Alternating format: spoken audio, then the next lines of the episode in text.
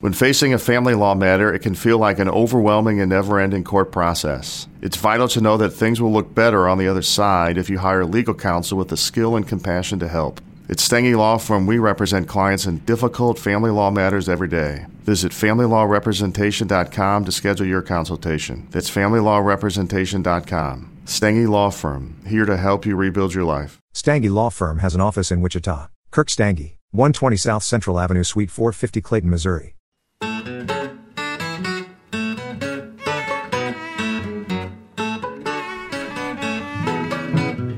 You're listening to Pretty Much Pop, a culture podcast today discussing Mare of Easttown, where the water is always cool. I'm Mark Linsenmayer, a minor player in the extended Erica Spyres universe, whom you would never expect to be the real killer.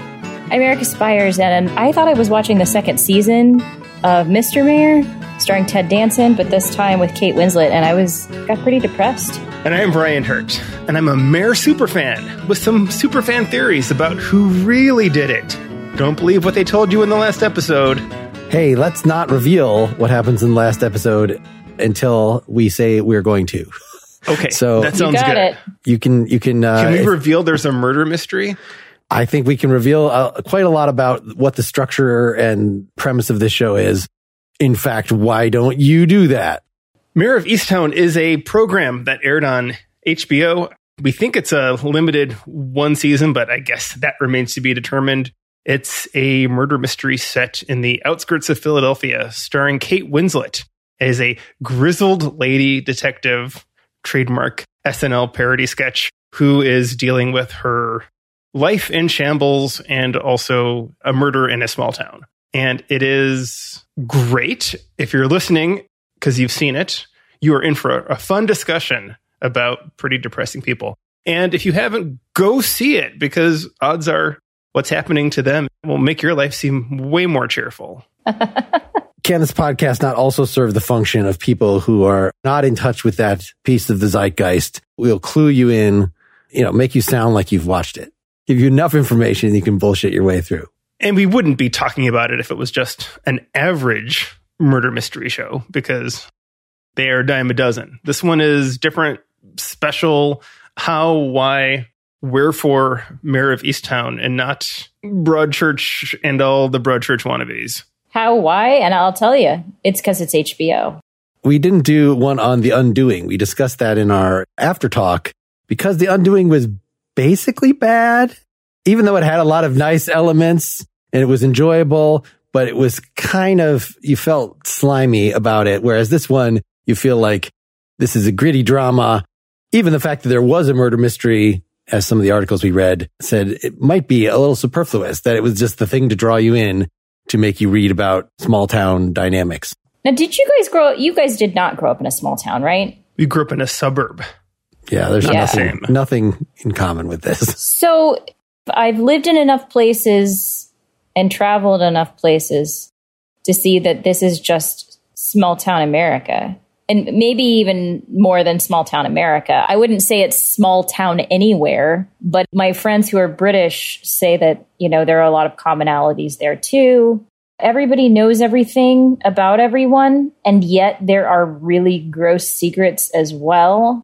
I think this actually did a great job of showing that and showing why it's complicated and why you might keep secrets within the family.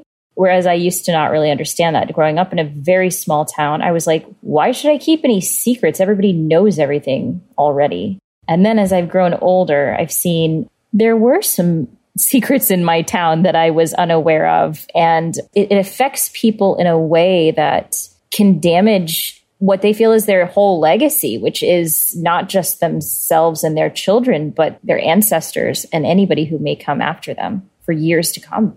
I think that's right, that the small town aspect of this plays a really important role in how the whole story is constructed and how we understand the main character, Mare, played by Kate Winslet. The first time I ever went to a small town, or really when I was old enough to kind of be paying attention, it was in little Harvard, Illinois, real close to the border with Wisconsin. And the person I was there with was telling me who lived in every house. And I thought it was like a magic trick because I barely knew my neighbors in my Chicago suburb. And of course, when you live in a big city, you don't even know the people in your apartment next to you, in part because that's the only way to get any privacy is to have no knowledge of the people who live on top of you. So it really rang true how she is this very experienced cop who spent her whole life in this town, but she really did truly know and care about her neighbors in a meaningful way, which of course they at best they have things they wouldn't want others to know because it's embarrassing and at worst people are monsters. Yeah. The very first episode does a great job showing you that just immediately how keyed in she is in the small town life and being I always want to say this is why one beef with the show is that it's called Mare of Easttown because her name's Meredith, right? Or is it? I think it's Meredith. I don't think it is. No. Marianne, Mary, Marianne, I, Marianne, Marianne. The fact that it's named Mariposa, Mare of Easttown, M A R E. You can't get away from feeling like it's M A Y O R because she also is in like she's not city government, but she is she is a detective, right? So it feels confusing, even though it shouldn't be. But you find out even in the very beginning how connected she is because she goes to help out. You're not sure at first, but she goes to help out a man who is a drug addict and she knows his sister very well. Then she also and gets injured in the meantime. So she's actually doing her job, but then is so involved with the family that it doesn't quite turn out the way that you think it's going to because she cares about the family. And she goes to somebody else's house, an older woman's house. And the older woman, you can tell, is one of those kind of busybodies who calls her for every little thing that she needs. And so this had a very slow burn for the first episode. It wasn't until the end of the first episode that you find out that there's a murder, and that's what this is going to be about. I thought it had a slow burn for seven episodes. And this is a seven episode show you knew there was going to be a mystery. You didn't know what the mystery was going to be until the end of the first episode. Oh, you didn't? You didn't see the victim and say, "You're dead, sweetheart." I mean, come on. we all knew who who was going to get it. Did I know? I mean, I'm trying to remember. Find I'm I'm very. I love to predict. I'm a, probably a little bit annoying to watch TV shows with because I'm like, this is going to happen, and then I'm usually right. But I can't remember if I knew she was going to get it. Now, if you've seen the SNL parody, you already know who's going to get it. I studiously avoided the SNL parody until I had seen the entire series. But in any case, did you like it? I mean, I, am just trying to get a sense from the both of you if this was a show that you are. I, mean, I guess Erica has kind of showed her cards a little bit. She did, I think. Yes, I did. There were times it was slower than I would have liked, but I know that that's kind of the vibe they were going for, and I really liked that the mystery kept happening. It reminded me a lot of Broadchurch. You know that it's somebody in the community and you think you have it figured out and then it ends up changing. So I liked all of that. And the acting beyond that, the people were so likable and the actors were so great that that held your attention. You know, it didn't have to be a busy show. Mark? I think it, it was comparable to Broadchurch. I regard both of them as kind of milestones. And by default, I feel like anything that has a murder in it is kind of chintzy, kind of exploitationist, kind of mm-hmm. lowbrow in some way. And maybe you could convince me.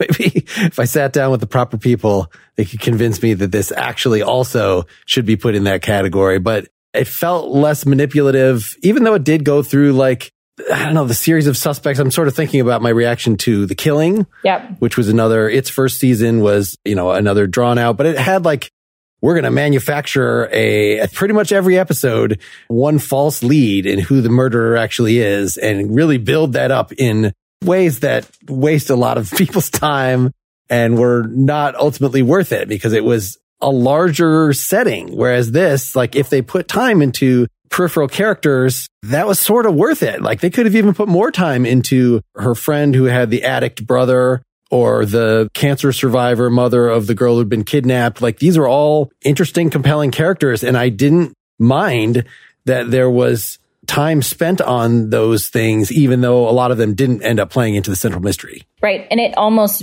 like Broadchurch, makes you wonder if there could be a second season that has to do with anybody else in that world, even if it's not Mare's show per se anymore. I don't know if Kate Winslet would want to deal with that accent for another year.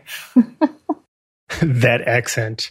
Mark, it's so good to know that murder makes something lowbrow because I've always argued that Hamlet and Crime and Punishment was pretty much just cheap thrills. So if it was like, who committed that crime in the crime and punishment? It's the murder mystery part, I suppose. That is the thing that is the either the murder mystery or the, uh, sensationalism surrounding the murder. The fact that they didn't go heavier on the press angle, like it was something that was tormenting Mare that she had not found this girl that had been kidnapped for a full year.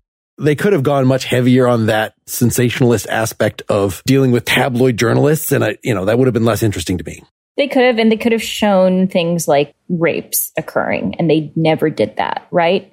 I'm not forgetting anything. Yeah. Which I think is fantastic. And that helped it go from something that we're trying to not say the word lowbrow, right? Since the beginning of this show. Oh, I forgot. I forgot our own rule. That is a totally racist, terrible term to use.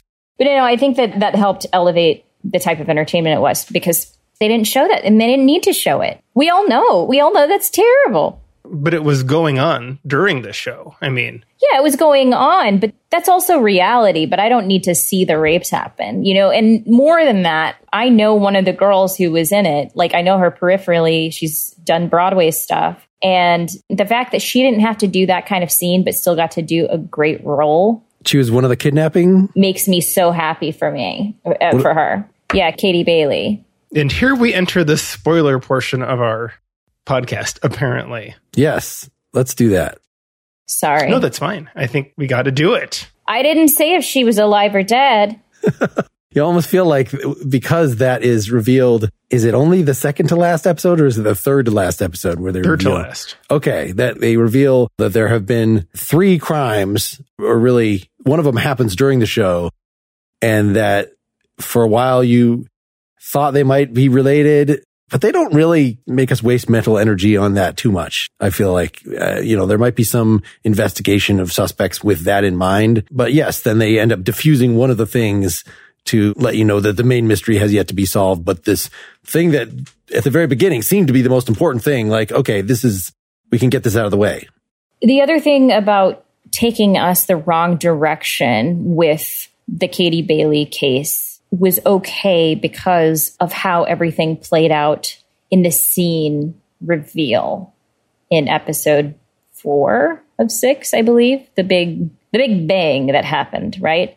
And I think that made the red herring worth it because it wasn't just about misleading us, it was about developing characters even further. If you want to go watch that Big Bang, I think it's in episode five of seven. Oh, five of seven. Oh, there are seven episodes. Yes, five of seven. Don't watch The Big Bang Theory instead. No, no, go. It's the same thing. Well, it's just a rehash. So I described myself as a super fan of this show in my intro. And I really wasn't a super fan watching it. In fact, I was kind of supremely irritated with some aspects of it. Episode seven completely changed my understanding of the show and won me over. And I completely changed my viewing of the first six. And I was no longer irritated, and I was so happy with how this show came to its conclusion. So, with that, we are in full spoiler mode, correct? Yes. Yes. Okay. So, I appreciated this whole woman in full thing they were doing with Mare. And she has this complicated life and all these things going on with her family and her ex and her son who has killed himself and a strange daughter and the rest of it. And it seemed so gratuitous. Really, I was irritated that I had to watch these scenes and not enough of a murder mystery that seemed like it really could expand to fill these episodes better, but they weren't letting it. And then we had the super odd structure to the last episode of the crime being solved at the very beginning. And then this, what should have been kind of epilogue or denouement took place over the course of the entire episode. And she's living her life with these people who we've set up. And in the process of living her life, and in being a cop who really cares about the people around her and is connected with the people around her, she starts getting these little clues that tell her how the mystery was solved wrong. And a little interaction outside the bathroom at a restaurant, and someone calling her because he's confused because his wife had died. All these little things are starting to fall into place of how it was missolved and it allows her to solve it correctly. And did it need to take seven hours to happen? Well, maybe not, but I really appreciated that setup and was found myself kind of applauding while it was happening, saying, you know, I didn't think there was really a purpose to this, and I see that there is. And maybe it's not how I would have most liked to have seen it play out, but I was so satisfied. It seemed like such an honest way for the uh, crime to have been incorrectly revealed at the beginning of episode seven and then correctly revealed by the time episode seven was over. I went in originally feeling that, boy, that could have ended a few times. But last episodes, I give them grace because they're very difficult to do. But that's a really interesting way to put it. It's more of that. Now, it's not a popular way to do it, right? To have a long epilogue. I don't think a lot of shows have really gone into that. It's usually like a big reveal and then the show's over pretty quickly after. So yeah, I guess it was true to the name of it being about her and her connection with the town. Also, seeing her growth, and she wasn't saved by one single thing in her life. It wasn't just her family, it wasn't just the man that she met. It wasn't just solving the crime. You saw a woman who was fighting through all those things during the whole thing, and none of them came out and perfectly resolved, but she was still better Right. She was doing the work. She was going to therapy. It's not like she just had a an epiphany. It was it was a grind and reaching some kind of new understanding with her estranged friend Lori, who's just an utter wreck. I, I thought that was so beautifully done. I really feel like this whole thing was built around the last episode. And I think that's why it was so successful for me and why I am a self proclaimed super fan. But by God, if they make a season two, I'm going to be, I'm, I'm turning in my super fan gun and badge. This show does not need one. I don't want to see it. I won't acknowledge it. But what if it was Siobhan gets pregnant and she gets shot and I think if it's going to be anything, it's going to be about Carrie and or her grandson, Mare's grandson because he was already showing signs of like Tourette's and stuff. And I, so I think that there could be some development there, or with Carrie coming out of rehab, and or with the guy that they arrested who was kidnapping the girls. You got to wonder if that was a ring of folks. That was one of my theories early on. Was that Lori's husband may have been involved in the ring of girls who were being taken, but it ended up being just the one guy, I guess. Right. I guess this sequel would have to involve Mare as the central character. Just the rest don't make any sense to me, but that doesn't make any sense to me either. So I guess it could be Siobhan of Berkeley, though. Siobhan of Berkeley. Of all the characters I didn't care about, I think she was kind of high on my list. I think the personal interactions were most interesting when they were Mare and someone else. And as soon as it was really just someone else, I was kind of like, eh, I don't care all that much. No, I'm totally with you on that. However, I think that was a good point when I kept wondering why are we spending so much time with Lori and her family and Lori's extended family? And I think that was one of the biggest reveals to me of where the real issue was with the murder. After episode seven was aired, someone posted a picture of the son, Ryan, from episode one, doing homework on a Friday night and said, I never trusted this kid. When I saw him doing algebra on a Friday night, I'm like, yeah, hmm. you cracked the code. I was annoyed at the time. I like the dynamic, the inclusion of the boyfriend character, Dylan, you know, that he was yeah. an early suspect and was just, that character was properly, and his psychotic girlfriend. You know, I kind of like the idea of exploring characters who are being the complete shitheads. And then like, what is that? Especially when it has bad consequences or bad things happen that make their actions that, that would have been merely bad, you know, look terrible. And so that whole thing with the girlfriend's father freaking out at Mare, like I, I really liked all those dynamics. But when it got to the burning of the diaries part, what was that? That was too much. And the fact that he then, he and his friend got super mad at the best friend of the victim. I'm trying to remember that character's name. Is that Jess? I don't know. There are too many characters on IMDb here. We're like chasing her under a car because she was getting cold feet about the fact that they had burned the diary. It was too much. Nothing really explained because it had already been revealed at that point that he wasn't the real father, right? So they're just going to do genetic testing eventually and figure out who the real father is, is kind of was my assumption. So going to these great lengths to preserve this part of the secret and having that kind of fury when one of your party that was going to keep the secret is not going to keep the secret. It just didn't make a lot of sense to me. and they burnt the diaries, but then Jess saves the one picture that reveals what was in the diaries. And why? And I feel like that might be the weakest part of Yeah. the show is that the mystery wasn't as airtight as it probably should have been. If you're going to go to all these lengths to tell it over, well, essentially six episodes and then solve it and have five dead ends that we explore, do a little bit better job with it and or don't kind of leave these oddball question marks hanging out there.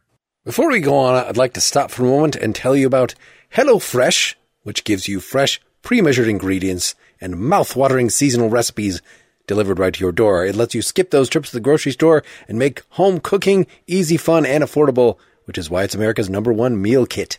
Now, you're probably familiar with these meal kit services. It's definitely preferable to ordering in because these are going to be fancy meals like you get at a good restaurant like balsamic fig sirloin and yet over 72% cheaper than the average restaurant meal. But did you know that it's actually even 28% cheaper than shopping at your local grocery store? These are designed by professional chefs, but you don't have to be a professional chef to make them. They're very simple, easy. You can get dinner on the table in 30 minutes or less, or try the quick and easy meals, which are 15 to 20 minute dinners, or they've got quick lunches, quick breakfasts, snacks, desserts, etc. There are 50 menu and market items available each week, including options to fit your food preferences, whether they be vegetarian, pescatarian, low-cal, carb smart, and no matter what you choose, every single recipe is packed with fresh produce sourced directly from farmers. Ordering your meals is very simple. There's no requirement on how much you have to buy. You can skip weeks whenever you like, change the size. So, fresh, high quality ingredients, super convenient, and surprisingly cheap. I find HelloFresh is a wonderful way to break up the kind of stuff that I would normally make out of boxes, say. It gets me to try new things. I can make it a family activity to make the meals. Please go to HelloFresh.com slash 14pretty and use the code 14pretty for up to 14 free meals plus free shipping. That's HelloFresh.com slash 14pretty with code 14pretty. Again, that's up to 14 free meals plus free shipping. That's HelloFresh, America's number one meal kit. Now we've come to the portion of podcast within a podcast. Is it incest or is it legal? How'd you guys feel about that? I don't think we know the relationship. It was a second cousins once removed. Either first cousins once removed or second cousins once removed, depending on how John is a cousin to her father. Because we don't actually, do they share a grandfather? I thought they were brothers until I just was reading about this. So I thought it was way more disgusting. they say it that they're cousins. Either way, it's statutory rape, Uh-huh. regardless of whether it's incest, because she Good would have been 16 or younger based on the timeline. So I think that is grosser than the incest part. Do you think the ear thing had anything to do with the fact that they were too closely related? The child's ear surgery, like we don't know what's going on with the ear surgery or why he needed it, right? So I don't know if there was any sort of. But- Everybody knows that children of incest have two heads. That's what I was. well, I mean, there are various genetic deformities that can happen. That's what I was wondering if, if that was if that was supposed to be a clue of some sort. I think they would have gone with something a little less common than needing ear tubes, because that seems like it's a pretty common thing to me. Ear tubes? Is that what it was? Wasn't there, we're gonna, he was getting infections because his Mhm. ear canals were too small. And so they, I think they do something. Oh. to the ears to prevent infections. This is the medical podcast within the podcast within the podcast. Did you find having what is the, the character that plays her partner, her enforced partner, Why can't I think of his name? I think he's so good. So his character's name was Colin. Evan Peters is the actor. Yeah. I still have a few too many associations with him. You know, he's already a movie star in playing Quicksilver in X Men, Yeah. but he's been on too many seasons of American Horror Story playing these exaggerated, just silly characters. So it, he's sort of too much of a comic actor for me to have thoroughly enjoyed in that role as good as he is. I thought he was excellent, and I thought I would agree with you normally, Marcus. I like Evan Peters. I've always liked Evan Peters, but sometimes I'm like, man, he's just so oddly specific, and I don't know. Like, I feel like I see too much Evan Peters in things rather than seeing him get into the characters. Like, sure, he can put on an accent, but then the more I watched it, I was like, no, he is going head to head or toe to toe with Kate Winslet in all of these scenes, right? And they are complementing each other. I thought it was very well done with the two of them. He clearly can only play a lovable goofball. I don't know why they keep typecasting him. I mean, he's in that new Jeffrey Dahmer one as Jeffrey Dahmer. So, I mean, I'm sorry.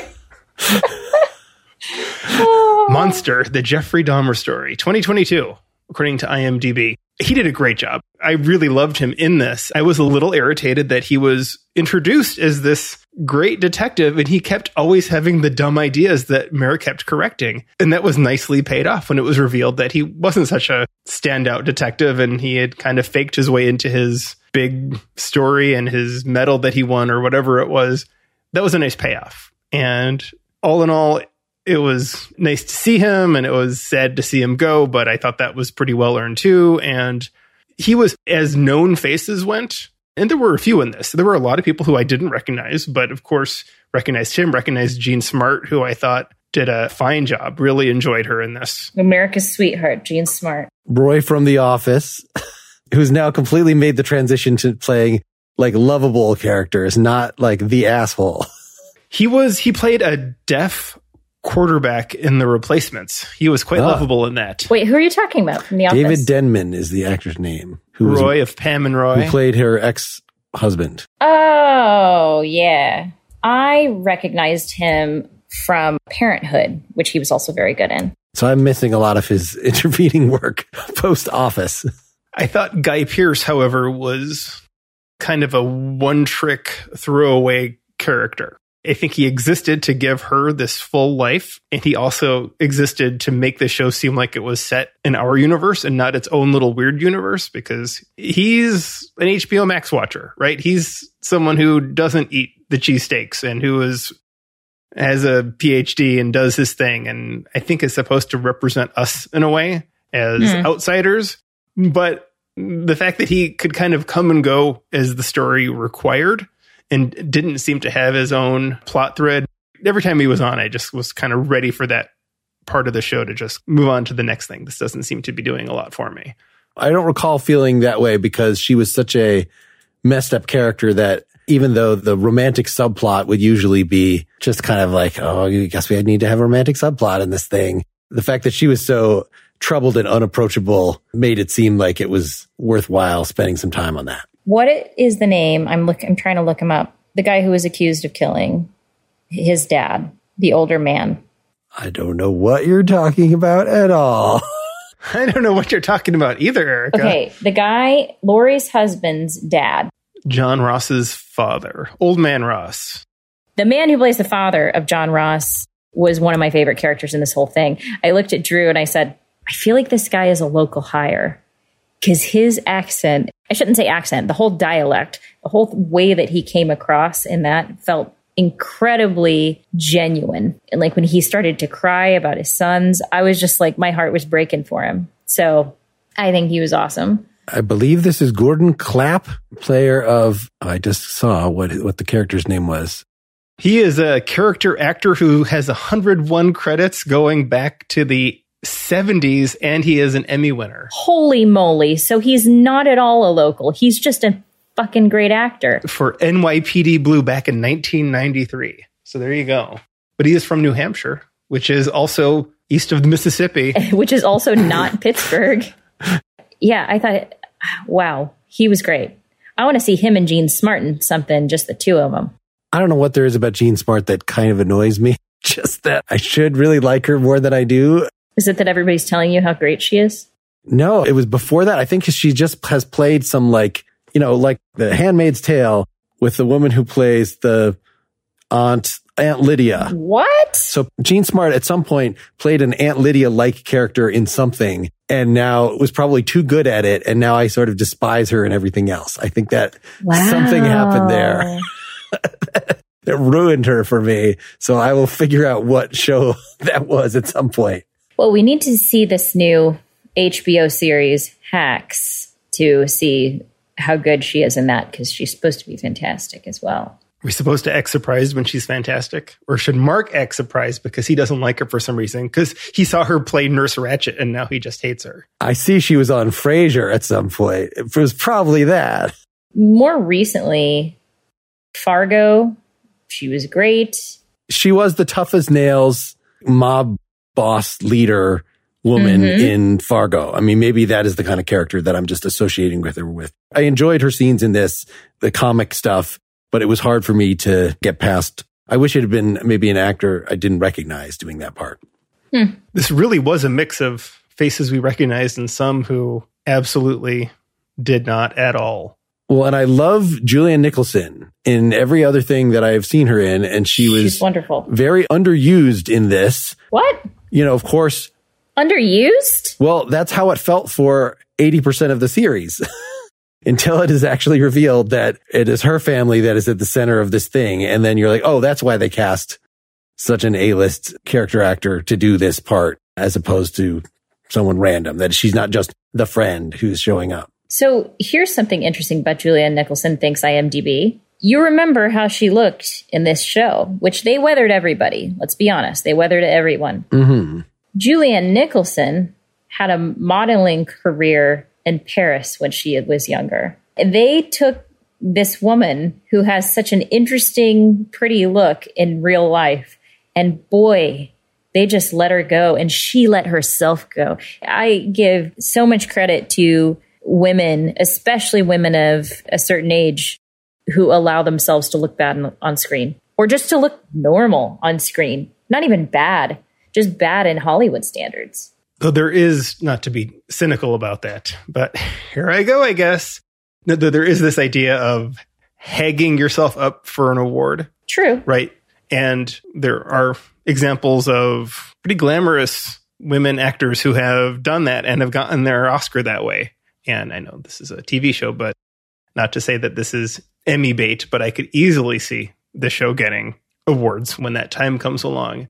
And I could see her getting one really based again if, if you had a big part of episode seven good for you because that was where it all came together and she definitely did it was kind of puzzling that she had such a small role maybe i should have figured it was going to be a bigger role based on who it was You know, Kate Winslet actually didn't look bad. It was just that her hair had grown out. Other than that, she just had like a normal woman, like 45 year old woman's weight, normal wrinkles. And she told them, let me look that way. Don't edit this out. To me, as a woman and as just an actor, seeing people say that and a lot of people get work done.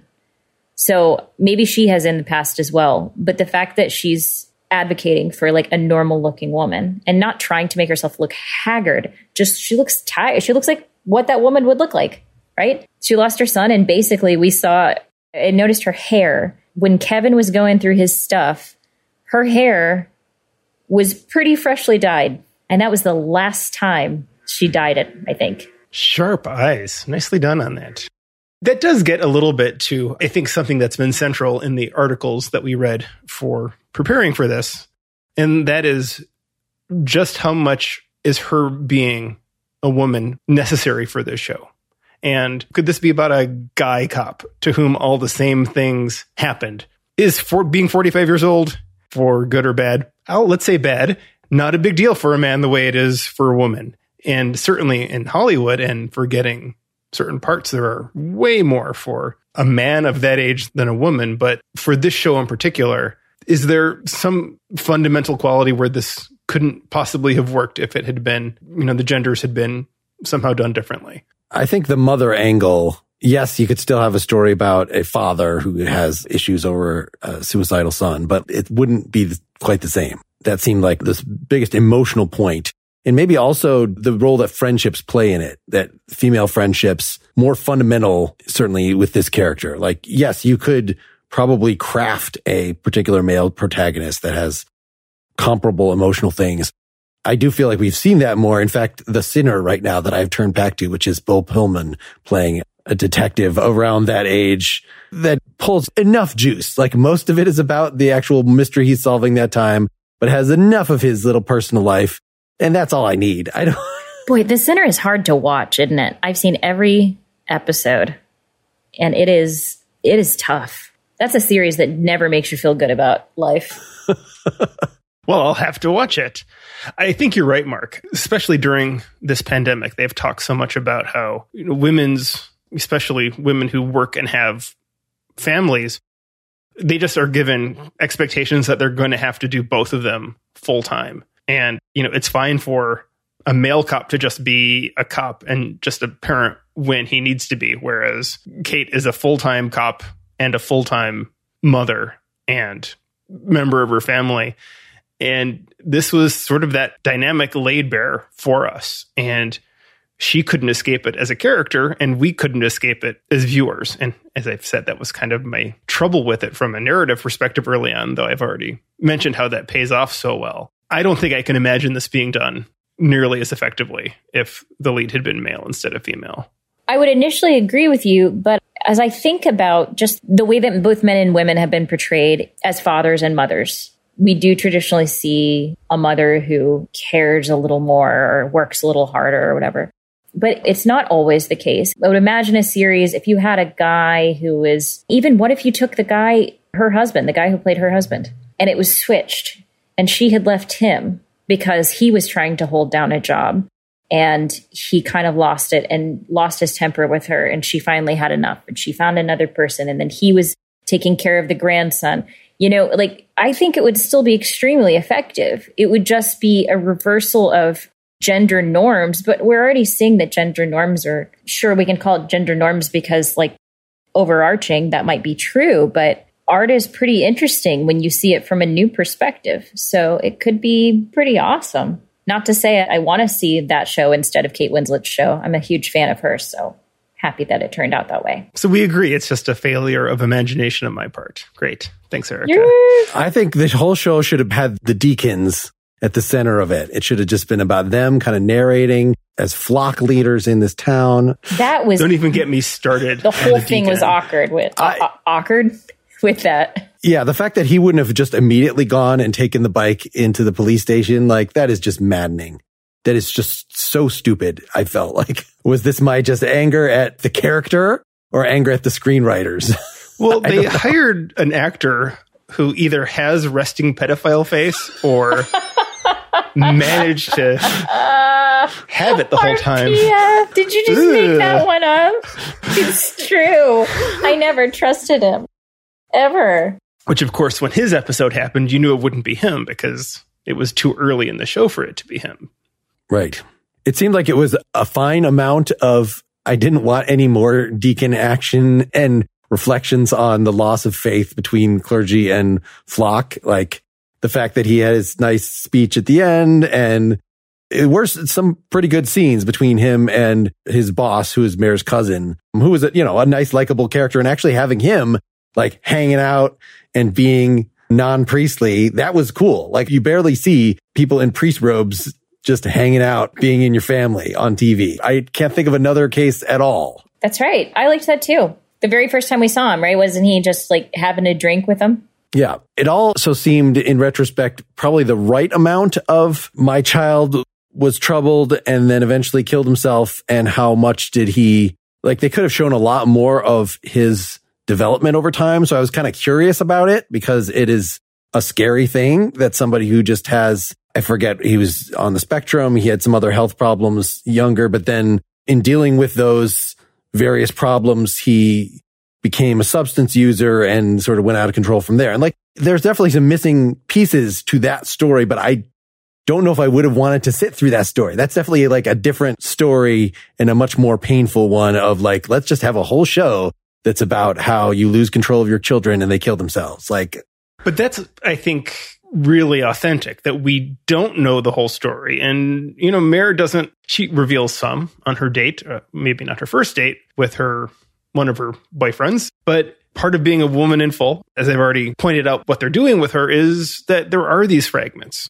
And a lot of them aren't resolved. And it's kind of good that we don't know about them. I think I feel like I'm more in her shoes by only getting little bits and pieces of it. How did you feel about the closing shot of the whole show? Describe it. I don't remember offhand. Hmm. So we've already established that her son hanged himself in the attic and no one has been up there.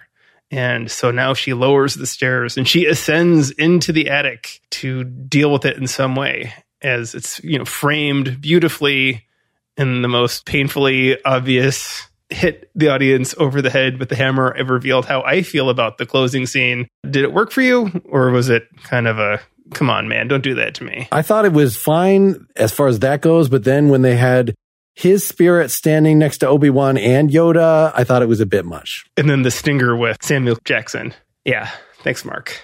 I yeah, so I was of two minds about it. Initially, I was like, "Oh, of course, this is what we have to do to show the, the personal growth." Uh, felt so obvious, right? On the other hand, the kind of cool thing is they didn't just show her opening it and looking; she started to walk up it, right? And I think that's kind of a beautiful image of ascending. Also obvious, maybe, but at least there was that element of she's ascending higher while facing something that's also very difficult for her. So it worked overall. It worked. I wasn't crazy about it, but it still worked. Do you realize how much more bad stuff would have to happen to her to justify a second season of this? Maybe they could do it like they do in England, where season two will be in 15 years and she could have 15 more years worth of trauma. And then we can come back and it'll be series two of Mare of Easttown.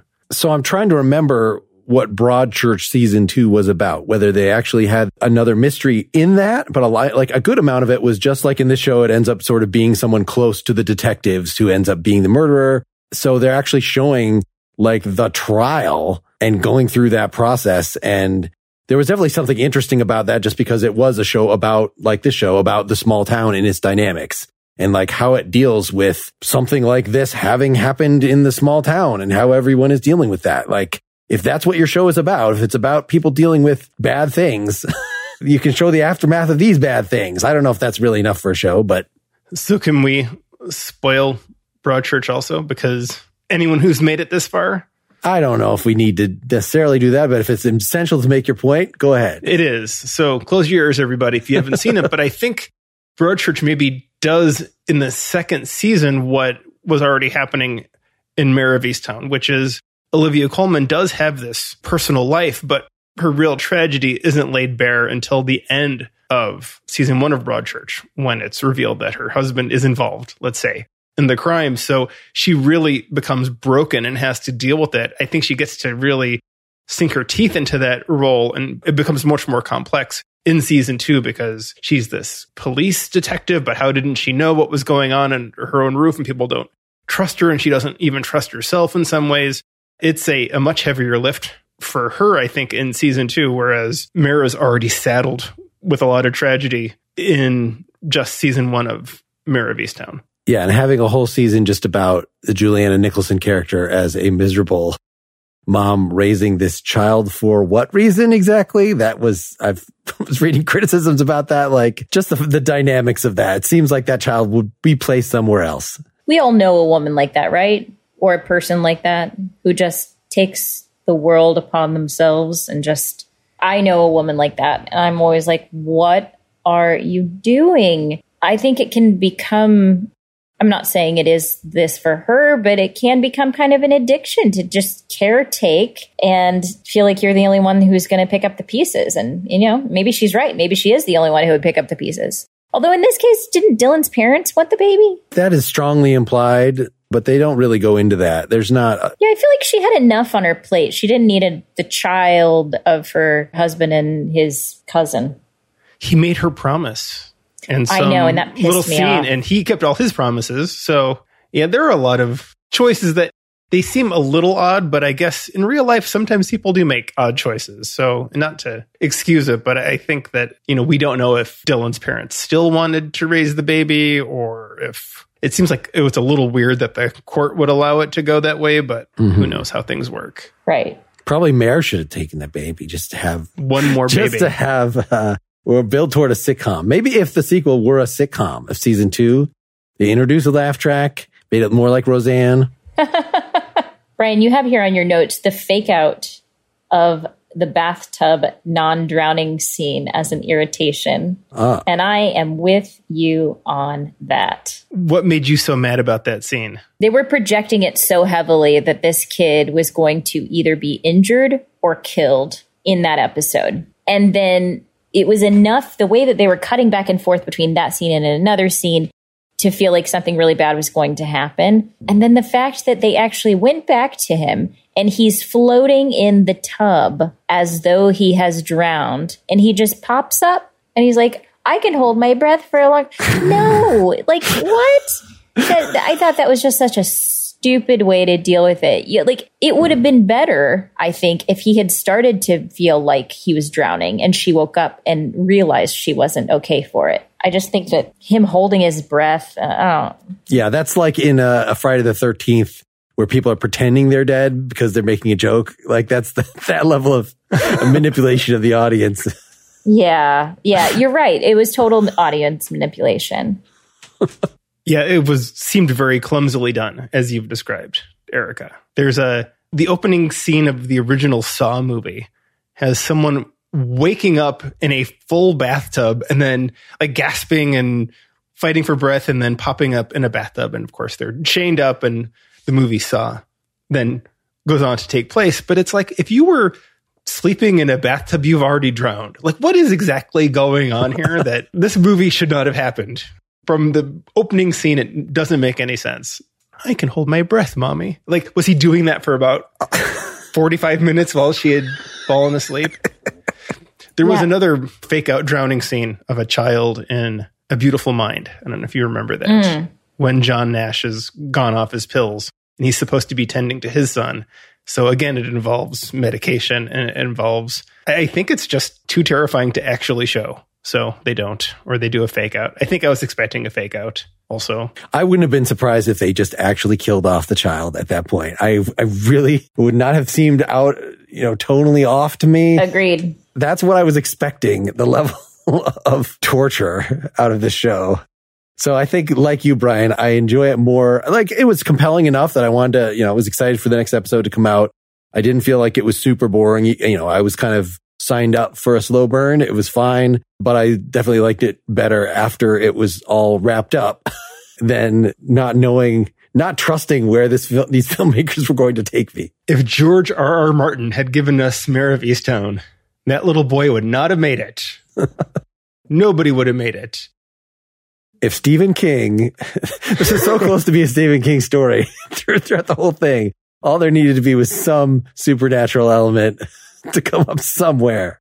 There was an article, or there was Stephen King was involved in this somehow, calling out on the internet that it was a fake out regarding who we were being told the murderer was. I guess, yes, I remember seeing that as well of him tweeting his predictions. So I guess he recognized that, yes, it was almost Stephen King story, but it just, if they had Boston accents instead of Philly accents or, uh, you know, Ma- Maine accents, I should say. Yeah. And as we're wrapping up here, one last irritation. Special shout out goes out to the HBO Max app. Way to not be working right when Oh, the finale was airing. I know. I was so glad that I was really tired that night and just started to fall asleep because I was really excited to watch it, but you can't watch it till like I think ten o'clock Eastern time.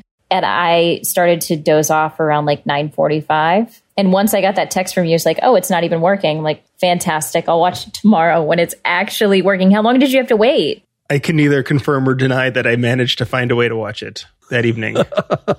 Brian has his ways. Oh, All right, then. Thanks so much for listening. And thank you, Brian and Erica. thanks all. And thank you, listeners.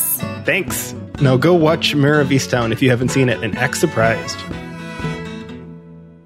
Get more Pretty Much Pop at prettymuchpop.com. Get bonus content for every episode, and you get to hear the episodes in advance of everyone else at patreon.com slash prettymuchpop. Pretty Much Pop is part of the Partially Examined Life Podcast Network, and it's also presented by openculture.com.